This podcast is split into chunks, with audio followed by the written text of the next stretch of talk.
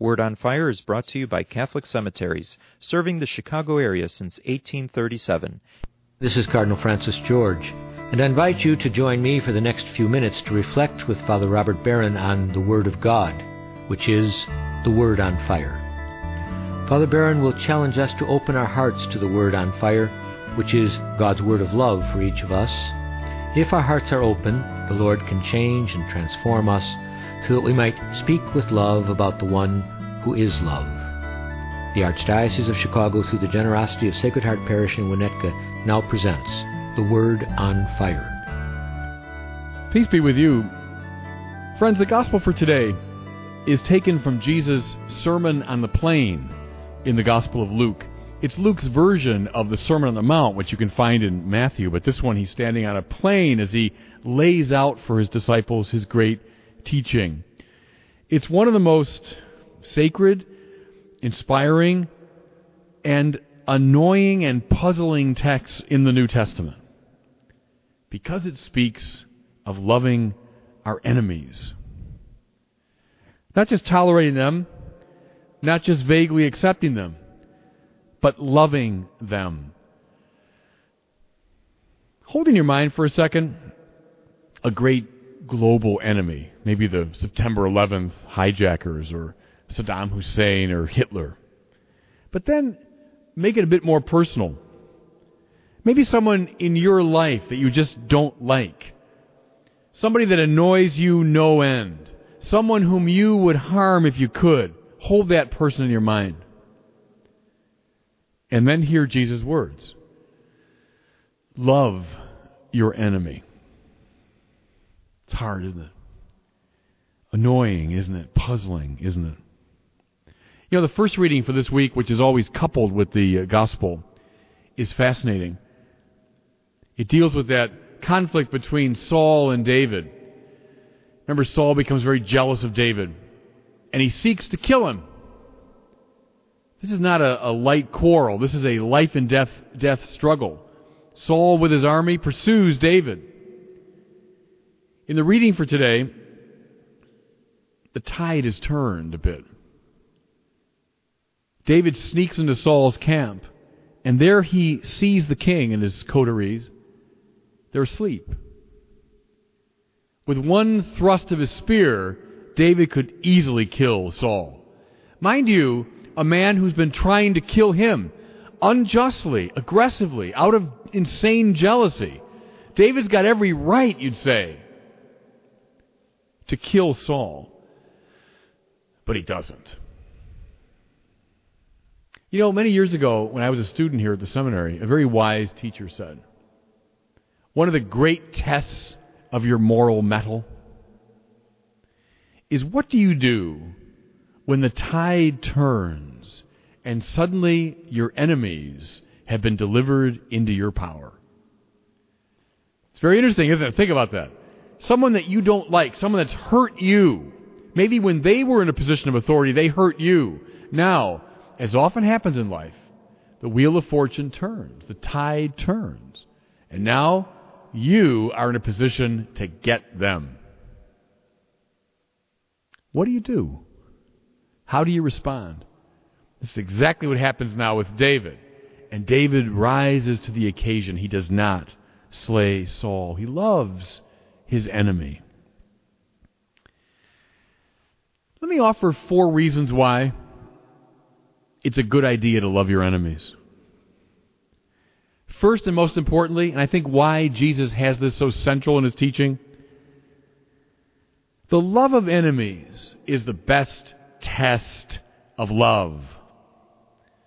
Love, as I've said a million times, is not an emotion but an act of the will. To love is to will the good of the other and then to act upon that will. As such, the ultimate test of love is the love of those who are not going to love you back. You love someone because they'll love you. You're kind because they'll be kind to you. You're just so they might be just back to you. That isn't love. That's indirect egotism. The love of enemies, though, those who will not love you back, they will not be kind to you back, they will not return injustice. Now you know that you are willing their good and not your own. Doesn't Jesus himself say as much? Remember? If you love those who love you, what credit is that to you? Even sinners love those who love them. If you do good to those who do good to you, how can you claim any credit? Sinners do as much. There it is. The test of love is to love your enemies. Second reason why it's important to love your enemies they tell you an awful lot about yourself. Your enemies do. I know it's a bit of a truism, but there's a very good chance that the people who bother you most are the ones who are revealing deep truths about yourself. Think of the person that really bugs you. You just don't like this guy. You don't like this woman. How come? Chances are they make clear to you publicly something that you don't like about yourself. You see in them yourself as in a mirror. Those aspects of your own personality that remain perhaps unconscious or in shadow, you see them in your enemies.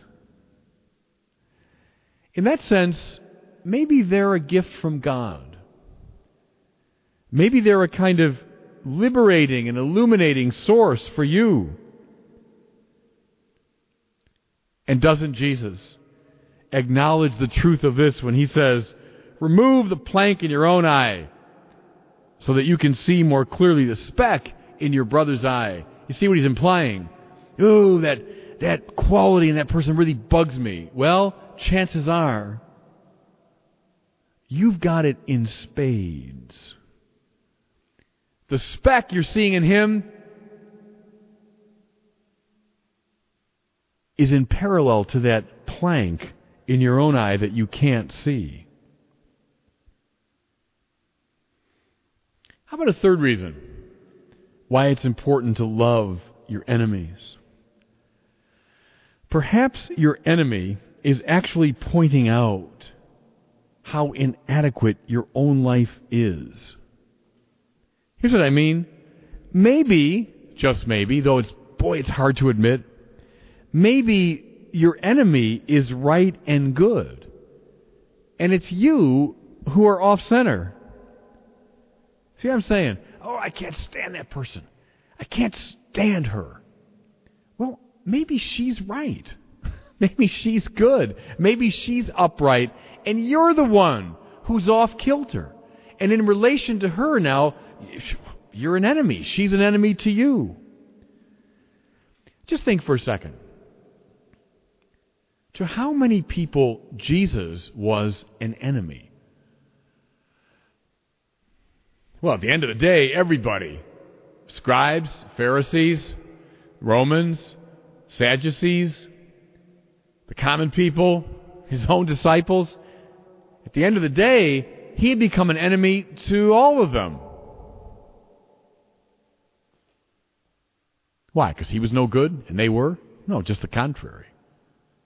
Jesus was himself the ultimate criterion of good. His enemies understood themselves as off kilter precisely in relation to him. Okay, brothers and sisters, ask this hard question. That person I hate, is it possible that she's good? and I'm bad? Is it possible that she's just and I'm unjust? Is it possible that she's doing God's will and I'm not? Therefore, your enemy can be a point of enormous clarification in your own life.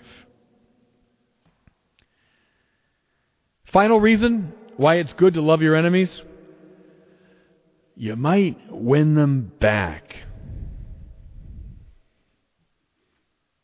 The whole purpose of this game is to draw people into the mystical body of Christ. If you kill your enemy, Well, I guess you protect yourself. You insult your enemy. I guess you keep the enemy at bay. But the point here, friends, is to bring the enemy back into communion. I know, I know when you're attacked, you have this very fundamental desire to fight back. It's just, it's hardwired into our psyches. Fight fire with fire. Meet injustice with an answering injustice. I know, it's, it's, it's programmed into us. But see, when you hate your enemy that way, you confirm him as your enemy. When you answer in kind, you simply justify his original dislike of you.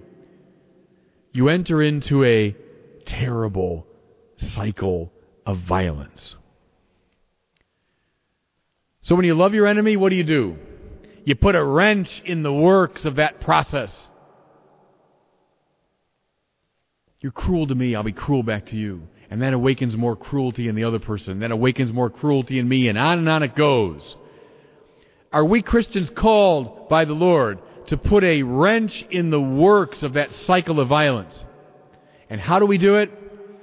By loving our enemies. Bless those who curse you. Pray for those who maltreat you. Maybe I've spoken of this before to you, but I've been very impressed by an Oriental martial art that's called Aikido. Watch the movie Crouching Tiger, Hidden Dragon. You'll see it. Aikido is a martial art. That means it's an art of war. It's a way of engaging the enemy. But here's the distinctive mark of Aikido. It's a nonviolent martial art. That's to say, its purpose is to use the aggression of the enemy against him. Not to fight him, but to get deftly out of his way so that you can use his energy and his aggression against him. You've seen this now in some of these martial arts films. Someone comes at the Aikido practitioner, and this person gets out of his way and maybe grabs his arm and throws him to the ground as the enemy comes with great aggression, the Aikido practitioner uses that aggression to throw him off balance. The purpose, they say, is not to kill your enemy, not to maim your enemy. The purpose is to leave your enemy laughing on the floor in frustration. I say now, not shouting or grimacing, I say laughing on the floor, because he realizes there's no way I can beat this person. What have you done? You've engaged the aggression, yes, you've engaged the evil, but you've not stirred up an answering violence.